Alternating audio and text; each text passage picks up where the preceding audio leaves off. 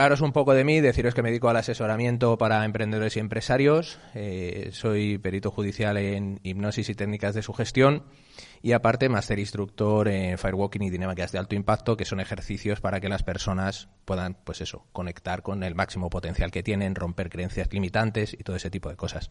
Junto a mi mujer Sonia llevamos la escuela NIAR, que es una escuela dirigida a profesionales del desarrollo personal, precisamente para dotarles de herramientas que les permitan, pues, llegar de una manera más profunda al subconsciente de sus clientes. Hoy aquí me hablaba José Luis de, oye Charlie, ¿qué vas a contarnos? Bueno, pues he venido a hablaros un poco de cómo buscar esa parte del inconsciente universal. Antes estábamos hablando, estábamos escuchando un poco a la compañera, ¿no? De lo grande que es el universo, de la energía, de todo este tipo de cosas. Yo que trabajo bastante con el consciente y el inconsciente, me gusta hacer un símil que os he traído preparados para ver qué os parece. La capacidad que nosotros tenemos consciente es una capacidad limitada. Es una capacidad donde podemos absorber una determinada información. Como por ejemplo puede ser este vasito que tengo aquí. Entonces, ¿qué ocurre? Que nosotros vamos a tomar medidas de seguridad pertinentes porque si no se puede, se puede liar. Nosotros en esta capacidad que tenemos limitada intentamos meter toda la información que día a día tenemos, ¿verdad? Entonces, ¿qué ocurre? Imaginaros que todo esto es la información. La información llena, llena nuestra parte consciente y obviamente, ¿qué va a pasar si echo más información? Todo eso rebosa. ¿Y qué ocurre con todo esto que rebosa? ¿Se pierde? Bueno, vamos a ver si se pierde o no se pierde. Sería una opción, ¿verdad? ¿Cuál es la única opción que yo tengo para asimilar más información?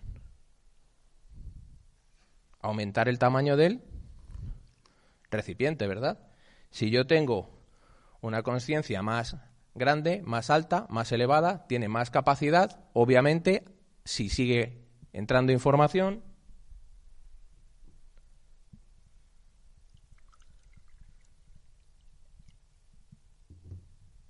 aquí ya nos ha entrado más información que antes, ¿verdad? Pero es toda la información. Todavía hay mucha más, ¿verdad? ¿Y qué volvería a pasar?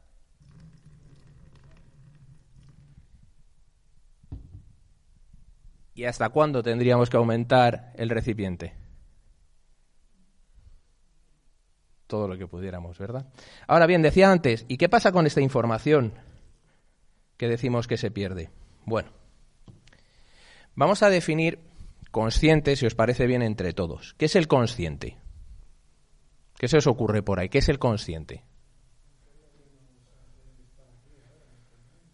Lo que nos hace estar aquí ahora, muy bien, muchas gracias. ¿Cómo lo podríamos definir eso de una manera más sencilla? ¿Qué sale aquí y el ahora? Pues es lo que pensamos, lo que vemos. ¿Cómo podríamos resumir todo eso? Lo que sentimos.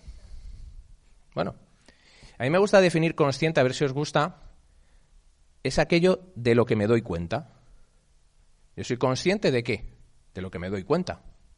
Pero ahora mismo yo soy consciente absolutamente de todo lo que está pasando. Entonces, de lo que yo no me doy cuenta, ¿qué es? El inconsciente. Entonces, imaginaros, ¿no? Como hemos visto. Hay quien habla de la teoría del inconsciente y el inconsciente, algunos hablan de subconsciente, otro día hablaremos de este tipo de cosas, porque tengo otras cosas preparadas para vosotros, de como la teoría del iceberg. ¿Tenéis en mente un iceberg? ¿Sí? Bien, pues el iceberg dicen que se ve solo el 7% de la masa de hielo, mientras que el 93% queda oculto.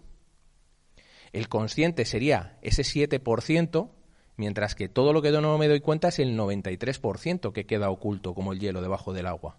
Entonces, ¿qué pasa con toda esa parte que yo conscientemente no he sido capaz de retener? Ha ido al inconsciente. Si yo tuviera alguna técnica, alguna capacidad para poder recuperar esta información, al final siempre la lío,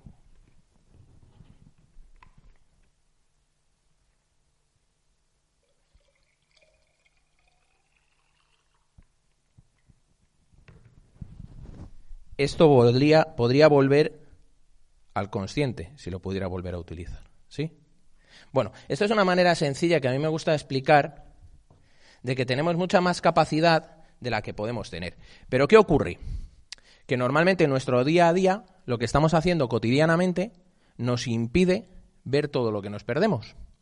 Es como cuando estudiábamos, algunos seguimos estudiando, pero lo hemos cogido ya tarde, por ejemplo, yo en mi caso de nuevo, pero me acuerdo cuando estudiaba en el colegio, en el instituto, yo no me podría concentrar si había mucho ruido a mi, alrededor, si mi hermana estaba con música alta, si mis padres discutían, no podría concentrarme. Necesitaba silencio. Por eso yo tendía a estudiar por las noches, que había silencio. Entonces, claro, si estamos en nuestro día a día con todos nuestros pensamientos que tenemos en la cabeza, que los neurocientíficos dicen que son muchísimos, no le vamos a poner cifra, ¿creéis que puedo concentrarme en la parte consciente, en la parte inconsciente? Entonces, lo que primero que tengo que aprender es liberar esa parte para poder entrar en otra. Esto lo hacemos a través de la hipnosis, pero se puede hacer a través de otros ejercicios.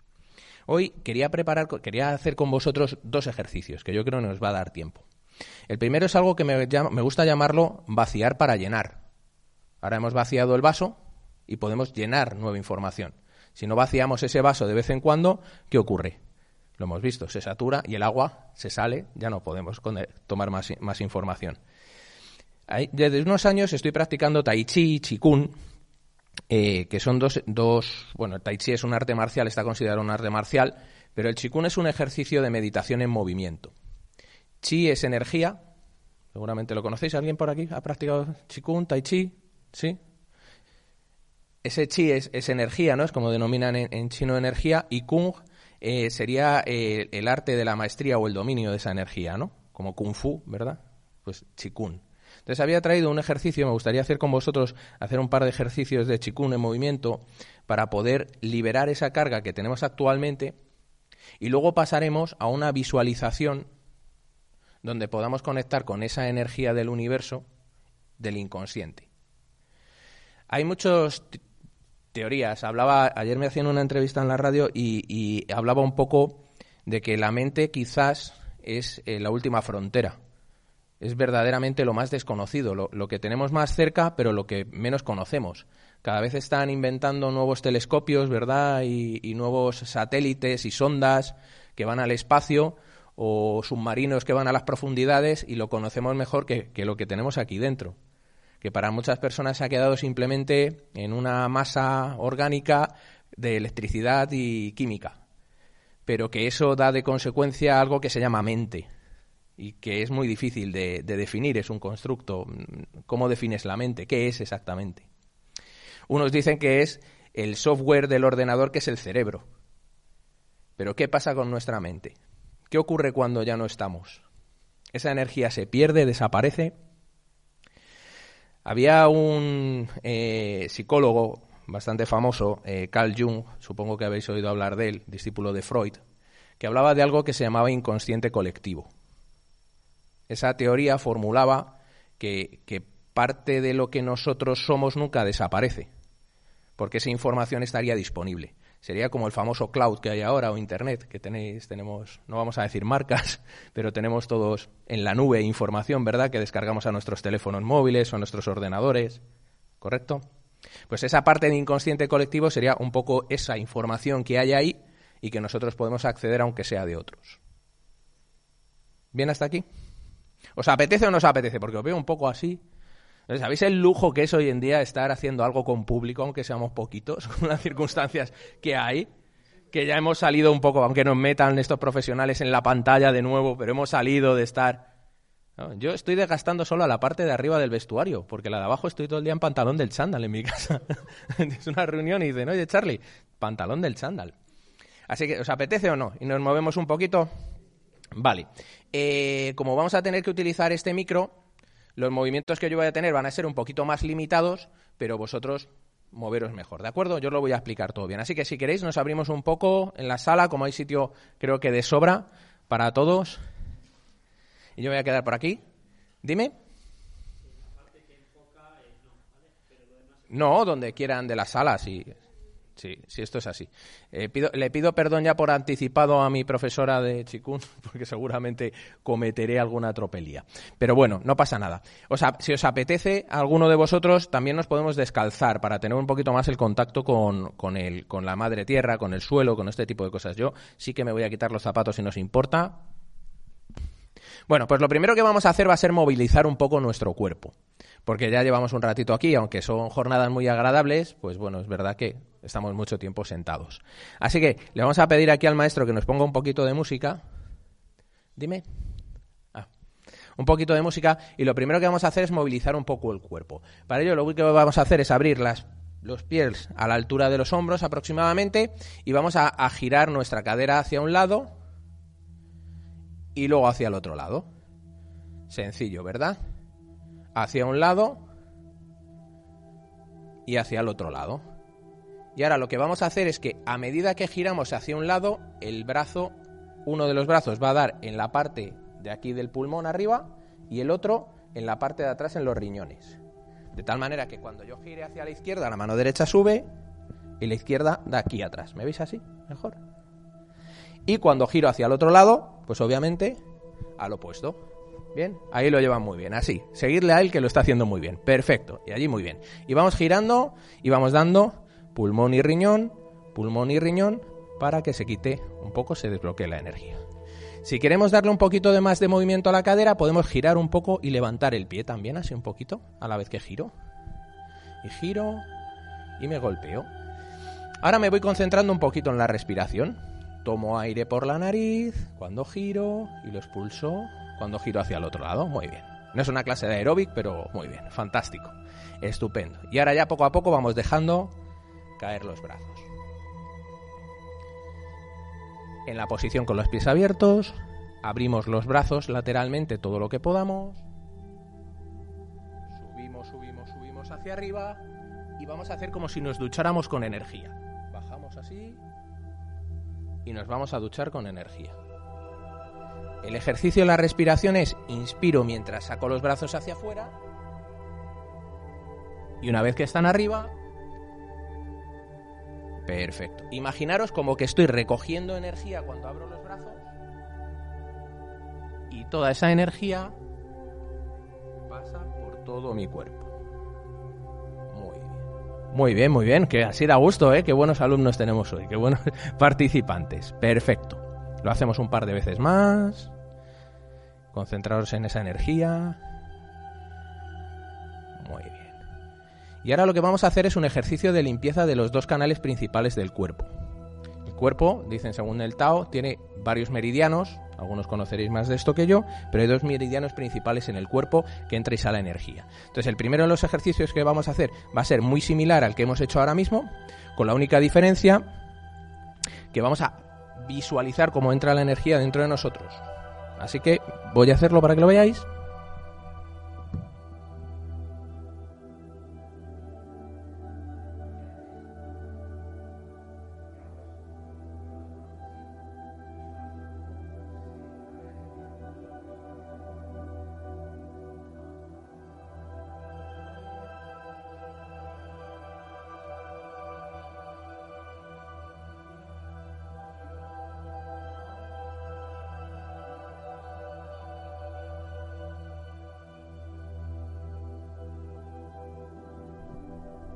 Bien, y vamos a hacer este ejercicio otro par de veces más.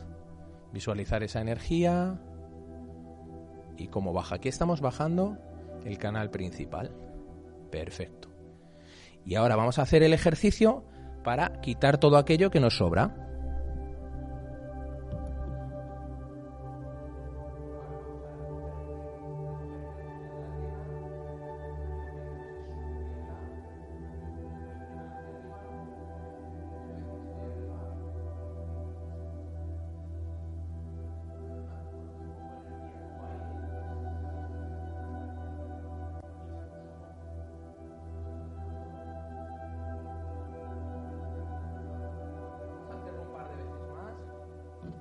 Sentid esa energía, visualizar y visualizando esa energía que recogéis de la madre tierra y que lleváis al cielo. Y notad cómo poco a poco vuestro cuerpo se descarga. Muy bien, qué bien. Fantástico. Y ahora el último ejercicio que vamos a hacer de Chikun se llama la meditación del árbol. Lo que vamos a hacer va a ser durante unos minutitos, dos minutitos, no mucho más, vamos a estar en una postura determinada que se llama de meditación en forma de árbol. El ejercicio es muy sencillo, porque ya lo hemos hecho. Vamos a coger energía hacia arriba. Ahora lo haremos después. Bajamos. Para un momentito en la frente. Para un momentito en el corazón. Para un momentito aquí en el jara, en la parte de la energía. Y lo suelto. Y cuando suba esta vez voy a poner las manos como si fuera agarrando una pequeña pelotita donde estés cómodo. Cerraré los ojitos y me voy a estar un ratito así, unos dos minutitos aproximadamente. ¿De acuerdo? Puedo tomar una posición más cómoda en vez de con las rodillas tiensas que estáis algunos, doblarla un poco. Hay una postura en Tai Chi que se llama eh, que, es doblar un poquito las rodillas y sacar, intentar sacar la pelvis un poquito hacia adelante. De tal manera que te quedas como sentado en el aire. Como si estuvieras en un taburete del bar, pero sin que estuviera, ¿vale? Sí, intentarlo porque así relajáis un poquito. Entonces, vamos a empezar el ejercicio si queréis, los dos minutitos. Cogemos una grande de energía. Paramos un momentito en la frente. Un momentito en el corazón. Poquito abajo del ombligo. Suelto. Agarro esa pelotita. Cojo mi postura. Cierro un poquito los ojos empiezo a respirar y a comunicarme con mi cuerpo. Voy visualizando como mis pies, como raíces del árbol, empiezan a profundizar en la tierra. Van conectándose las raíces de otros árboles, con otras energías. Empiezo a sentir como esa energía recorre mi cuerpo, a lo mejor mi cuerpo me comunica algo me pide que me mueva un poquito, que doble un poco más la rodilla. Simplemente me concentro en recibir información. Apoyo un poquito la lengua en el paladar, busco un esbozo de sonrisa. Empiezo a sentir como si algo tirara de mi coronilla hacia arriba, elevándola un poquito, como si colgara como si se empezara a establecer un canal de comunicación entre el universo y la Tierra a través mío.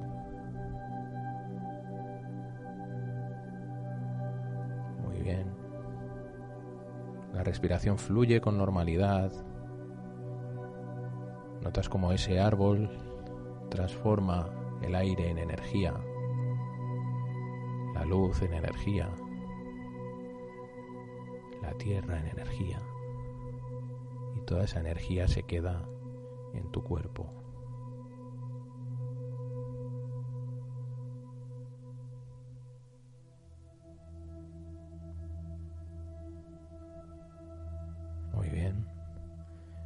Poco a poco vamos dejando caer los brazos hacia abajo. Recogemos una grande de energía otra vez. Y para adentro. Muy bien, pues un aplauso muy fuerte que lo habéis hecho muy bien, claro que sí. Fantástico. Pues ya nos podemos sentar si queréis un ratito, porque el siguiente ejercicio lo podremos hacer sentados si queremos. Bueno,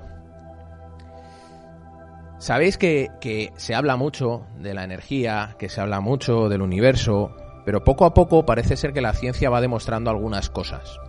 Y una de las cosas que ha demostrado que a mí más me gusta y están estudiando mucho en el, estudio en la cuántica es que nosotros somos energía. Nos vemos como materia, nos vemos físicamente, ¿verdad? Nos vemos como carne, pero vamos mucho más allá. Cualquier materia, si nosotros profundizamos con un supermicroscopio y empezamos a ver y empezamos a abrir, vemos que está separada, ¿verdad?, en átomos. Esto ya nos acordamos del colegio. Pero ¿qué ocurre si yo profundizo en el átomo? Que hoy se puede. Pues resulta que me encuentro con que la masa más grande del átomo, que es el núcleo, imaginaros que sería del tamaño de un balón de fútbol puesto en el centro de un estadio. Y la siguiente partícula de masa, que sería el electrón, sería del tamaño aproximado de una pelota de golf o una canica que está dando vueltas por fuera del estadio. ¿Y qué hay en medio? Energía nada. Algo que lo que impide es, ¿verdad?, que se unan o que se separen y que todo funcione bien. Con lo cual, cuanto más profundizamos en el interior de la materia, más nos damos cuenta que es igual que lo que hay arriba. Y cuando hablamos de las leyes universales, no sé si conocéis eh, el Kibalión de Hermes Trismegisto, la, la sabiduría hermética, habla de que como es arriba es abajo. Y eso quiere decir que nosotros también somos energía. Y como energía, en movimiento, producimos algo que se llama magnetismo.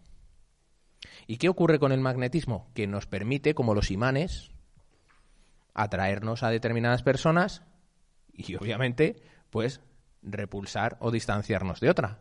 Es normal, ¿verdad? Esto es energía. Pero también nos, sucede algo muy interesante, que es que nosotros con nuestra energía podemos interactuar en la energía de otras personas. Y esto es algo muy bonito, porque con el poder de la intención, el poder de la mente, nosotros podemos visualizar esa energía y ver cómo podemos ayudar a las personas. Y yo creo que es algo que merece la pena seguir explorándolo y viéndolo. Este pequeño ejercicio que hemos hecho antes simplemente nos ha servido pues para descargarnos un poco. Ahora mismo hemos estado muy poquitos minutos, pero mi profesora eh, de Chikun, eh, que, bastante más que esto sabe, por eso profesora y yo solo practicante, habla de que se puede eh, mejorar mucho la salud física a través de este tipo de ejercicios que cuando tú estás poco más de dos minutos que hemos estado ahora mismo, pues tu em, cuerpo se empieza a revelar, tu cuerpo empieza a decir, oye, no estoy cómodo, me duele aquí, pasa esto, pasa lo otro. Tu mente empieza a pensar en otro tipo de cosas, no se vacía. Me habré dejado la plancha encendida, mañana es lunes, hay que ir a trabajar, qué pesadez, todo este tipo de cosas. Pero si yo con el tiempo y la práctica voy acallando tanto mi cuerpo como mi mente, acabaré teniendo una conexión con el otro lado, ¿Y qué es el otro lado? Pues esa parte inconsciente que apenas podemos conocer y que solo vamos a conocer si cruzamos ese puente, si vamos al otro lado. ¿Os parece interesante? Sí. Bueno, no sé si tenéis algún tipo de pregunta sobre lo que hemos estado hablando, lo que hemos estado viendo. Me gustaría que pudiéramos interactuar un poquito más antes de hacer el siguiente ejercicio. Sí, por favor.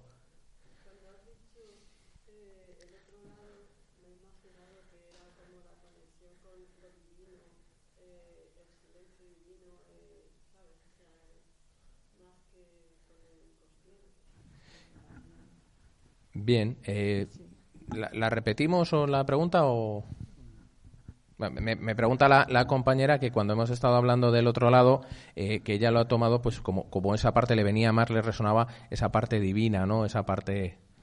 Pues mira, me gusta mucho que, que, hablemos de esto porque para mí eh, es un todo. O sea, nosotros no estamos separados por partes. Hay una triada que se habla cuerpo, mente y espíritu que para mí es esencial. De hecho, si tú trabajas solo el cuerpo, podrás tener un cuerpo muy bonito, muy musculoso, lo que tú quieras, pero no vas a estar en consonancia, no estás sacando el máximo aprovechamiento de tu existencia.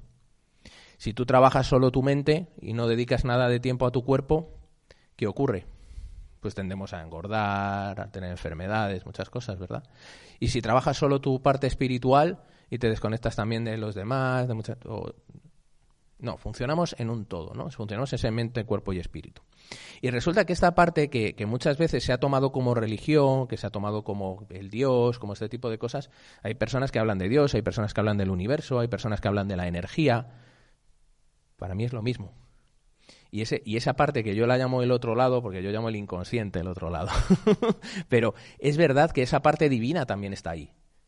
Me decía una amiga mía y me gustaba mucho de la palabra entusiasmo, ¿no? Que la palabra entusiasmo pues viene de enteos y, enteos que es pues el, Dios que hay dentro de ti, ¿no? Y tendríamos que vivir con entusiasmo, disfrutando esa parte divina, que lo somos. Si alguien nos creó, pues fantástico, no pasa nada, aquí estamos, pero creo que nos crearía para que, que fuéramos felices, que fuéramos una parte bonita, ¿no? Yo cuando hago algo me gusta hacerlo con excelencia. Si hago cocino, yo soy un poco cocinillas, si a mí me gusta cocinar, pues no cocino para que rellenar la tripa, cocino para que las personas que vayan a disfrutar de eso disfruten, ¿verdad? Entonces yo creo que si alguien nos creó, que puede ser que sí, no voy a decir que no, lo haría para que seamos buenos, ¿no? Seamos comida rica, seamos personas que interactuemos. Pero si esa parte del otro lado también es divina que muchas gracias por la pregunta porque a veces da un poco así. ¿Y esto de la meditación? ¿Esto cómo funciona? Muchas gracias. ¿Alguna pregunta más tenéis? ¿Alguna cosa que así os resuene especialmente?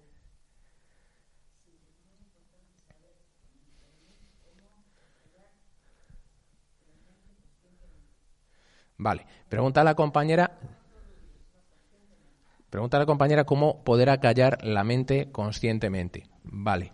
Eh, no, con- no, no con, no con otros ruidos, sino conscientemente saber cómo modular de alguna manera mis pensamientos, efectivamente. Hay una gran falsedad en, en lo del tema de vaciar la mente.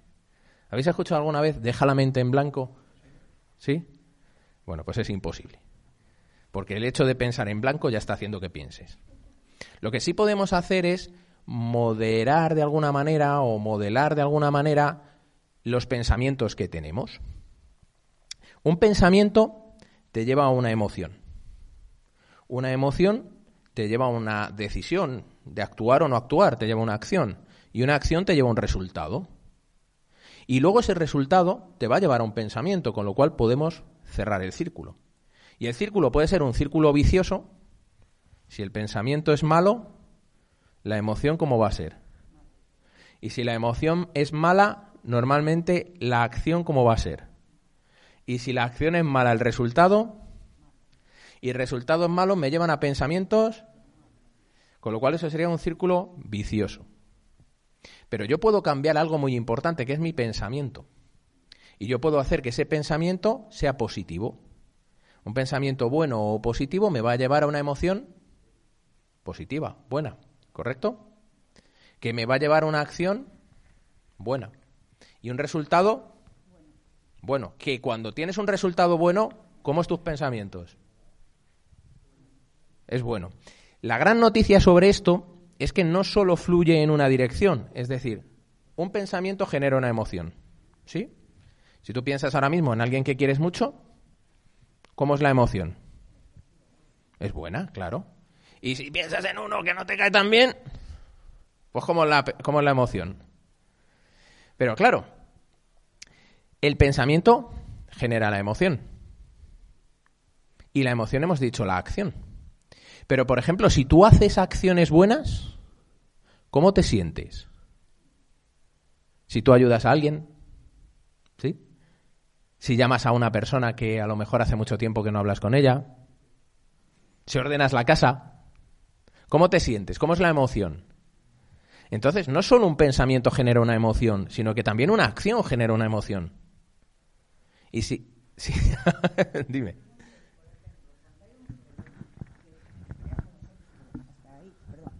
Cuando, por ejemplo, mm, te dicen que, yo qué sé, que hay un problema y quieres mm, dejar el problema, bueno, ya lo solucionaré. Por ¿Cómo se puede parar la mente? Porque te vuelves siempre a ese problema, a ese problema, y no te deja dormir, y boom, y boom.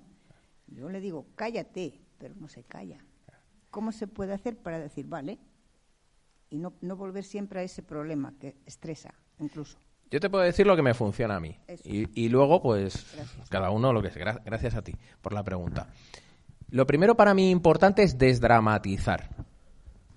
O sea, un problema es un problema en relación a la escala que le des tú a ese problema. A mí lo primero es que ya no me gusta hablar de problemas. Eh, una de las cosas que he trabajado mucho los últimos 10 años ha sido mi lenguaje. Algo que se llama metaoratoria, que va más allá del lenguaje. Entonces, al final tu lenguaje son tus pensamientos expresados. Cómo tú hablas está determinando cómo piensas. Y si yo quiero empezar a modular y a organizar mis pensamientos, primero empiezo organizando mis palabras. Eh, Mis palabras tienen que ser impecables. ¿Habéis oído hablar de los toltecas, la sabiduría tolteca, los cuatro acuerdos, todo esto? Pues uno de los mejores acuerdos es soy impecable con mis palabras. Porque tus, palabras tus palabras están manifestando tus pensamientos. Cada vez que tú dices un no, te estás poniendo una limitación. Cada vez que tú dices un pero, quiere decir que todo lo que has dicho antes no sirve de nada. Y tu cerebro es muy simple, complejo, pero simple de funcionamiento. Entonces, lo primero de todo es que la palabra problema que nos trae a la cabeza.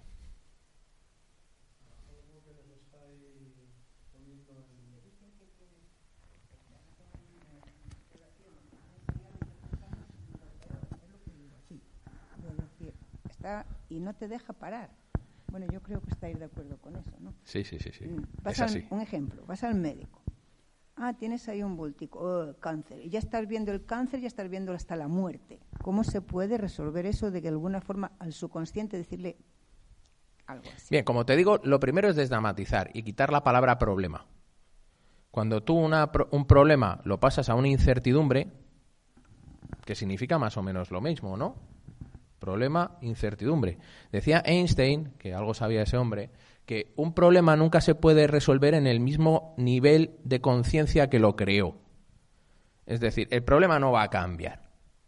El que puedes cambiar eres tú. Y si quieres cambiar, pues a lo mejor un problema que para ti es un problemón, aquí el compañero es un problemita. O ni existe quizás. Ese problema está, es una realidad que yo pueda tener una enfermedad o, no. Ocurre algo eh, bastante interesante con el resto de las especies que no somos los seres humanos, que ellos de verdad viven el presente. En la mente solo se puede estar en presente positivo. La mente solo procesa en presente positivo, aquí y ahora. Si yo a la mente le digo no, tiene que positivar. Si yo os digo por un momento cerrar los ojos, respirar profundo, no penséis en un elefante rosa, lo primero que me aparece en la mente es un elefante rosa porque la mente no es capaz de entender la palabra no. Es por eso que a los niños pequeños que tienen la mente mucho más amplia y mucho más abierta que nosotros, tú le dices, no toques el enchufe. ¿Dónde va el niño? Al enchufe. Entonces, en el momento que nosotros asimilamos que estamos condicionando nuestros pensamientos a través de nuestro lenguaje, expresado o no expresado, verbal o no verbal, estamos condicionándonos a nosotros mismos claro que sí, que tú puedes decir, oye, pues me han hecho una prueba y puede ser que sea mala. ¿Sí?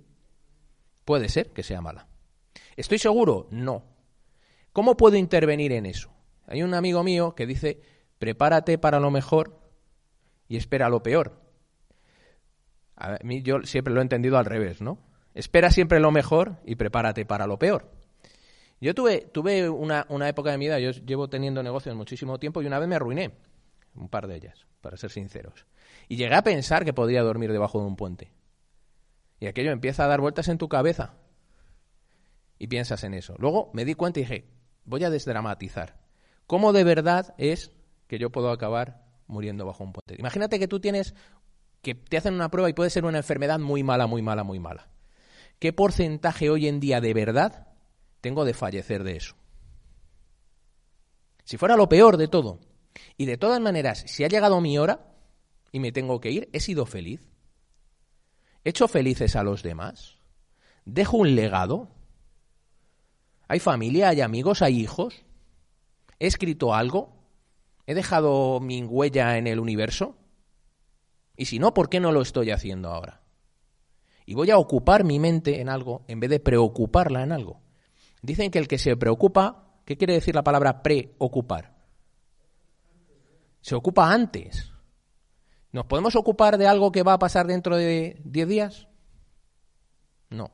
Por eso somos el único animal que nos podemos sentir tristes por algo del pasado que ya no puedo cambiar y nos podemos sentir ansiosos por algo del futuro que todavía no ha llegado. ¿Os imagináis a una gacela en la selva antes de levantarse por la mañana? ¿Habrá césped para comer? ¿Vendrá el león? No sucede somos nosotros. Y eso se va desdramatizando progresivamente. Lo que ocurre es que eso que en principio también es una desventaja es una gran ventaja, porque tú en tu mente puedes crear realidades alternativas. Y te puedes poner en lo mejor en vez de ponerte en lo peor. ¿Qué ocurre? Que como ese pensamiento lleva una emoción, si mi pensamiento es negativo, la emoción es negativa. Y entonces, ¿qué ocurre? Que como mi cuerpo obedece a mi mente, aunque creamos que no, otra cosa es que yo sepa regular o no mi mente, pero el cuerpo obedece a la mente, te va a dar la razón y te va a hacer sentirte mal. Si tú te sientes mal, empiezas a generar unas circunstancias, una, serie de sustancias en tu cuerpo químicas que te llevan a estar mal. Y, joder, pues es que desde que he ido al médico me siento peor. ¿Sí? ¿Lo hemos escuchado alguna vez? Yo no había ido nunca al médico, voy al médico y me siento peor. El médico, el pobre hombre, no tiene la culpa. La culpa la tienes tú que te pones en lo peor que puede pasar. Entonces, modular esos pensamientos de una manera sencilla. O sea, por ejemplo, leer libros positivos de desarrollo personal, de crecimiento personal, historias que me gusten, ver películas positivas. Si veo desgracias, solo veo las noticias, solo veo todo lo que hay malo en el mundo, Relacionarme con gente positiva. Oye, ¿qué es aquello que siempre me ha gustado hacer? Porque, como decía antes, tú no puedes dejar la mente en blanco. Y cuando dejas de pensar, automáticamente se va a lo peor. Entonces, la única manera de tener pensamientos positivos es generarlos. Por eso se habla de la meditación, se habla del eh, mindfulness hoy en día que está muy de moda, todo este tipo de cosas que para mí no dejan de ser otra cosa que autohipnosis. Porque al final lo que estoy haciendo que es establecer un puente entre mi parte consciente y mi parte inconsciente, pero lo establezco yo. Si me ayudo de un profesional, pues es hipnosis. Si la hago yo, pues autohipnosis, ¿no? Bastante sencillito. Entonces, mi consejo, que es lo que hago yo, es empezar a, a primero desdramatizar. Es decir, oye, ¿cómo de verdad que hoy en día, con todo lo que tenemos, hay enfermedades obviamente mortales, pero ¿cuántas hay que no? Estamos, en, estamos viviendo a lo mejor una panacea ¿no? de, la humanidad de que cada vez pues, somos más longevos, estamos en mejores condiciones. No hace tantísimo tiempo, un par de siglos, alguien con cuarenta y tantos años era un anciano. ¿Hemos pensado en esto? O sea, imaginaros, ¿no? Hoy en día Incluso si no nos funcionan los dientes, no los cambian. Normalmente por la que fallecen la mayoría de los animales es porque no pueden comer. Y nosotros no los cambian y seguimos comiendo. Entonces, mi consejo es, desdramatizo. Y después empiezo a pensar de una manera positiva. Cuando viene un pensamiento limitante, un pensamiento que me lleva a un estado emocional que no me gusta, lo manifiesto. O lo escribo o lo digo, porque lo tengo que traer a la parte consciente. Si yo no soy consciente de lo que pasa, no reacciono. La parte inconsciente va en piloto automático. El sistema parasimpático de tu cuerpo está regulando todo lo que tu cuerpo necesita sin que tú estés pendiente de ello. Es como poner el piloto automático del avión. Pero claro, de lo que no soy consciente no puedo actuar en consecuencia. Entonces, primero tengo que ser consciente de que quiero cambiar mi realidad. ¿La quiero cambiar? Como diría el coaching, de 0 a 10, ¿cómo de verdad es que quiero cambiar esa realidad? Pues si es 10, me tengo que poner a ello. Si tú no puedes sola, empieza con un profesional. Hay muchísimos y muy buenos que te van a ayudar a enfocarte en lo tuyo. No sé si te sirve un poquito. ¿Sí? Yo te digo qué es lo que me sirve a mí. Yo no puedo hablar de lo que no me sirve a mí. Así que muchísimas, muchísimas gracias.